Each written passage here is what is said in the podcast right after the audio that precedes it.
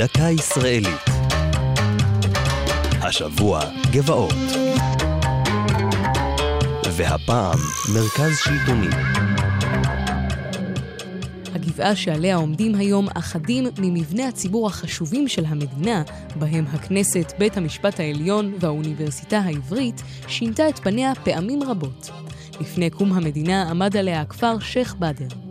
במהלך מלחמת העצמאות, כחלק מהניסיון ליצור רצף בין השכונות היהודיות, פעלו ההגנה, אצ"ל ולח"י להשתלט על הכפרים שהפרידו בין מרכז העיר לשכונות המערביות, והכפר נכבש.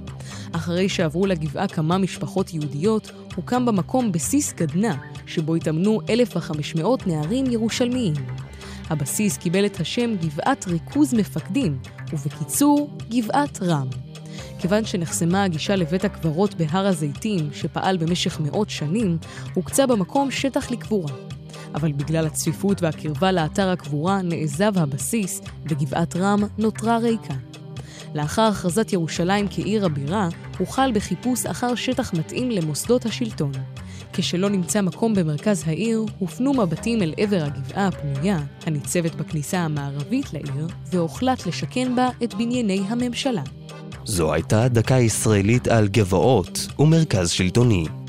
כתבה מיקה נחטיילר, ייעוץ אוהד אמיר, הגישה עמלי חביב פרגון.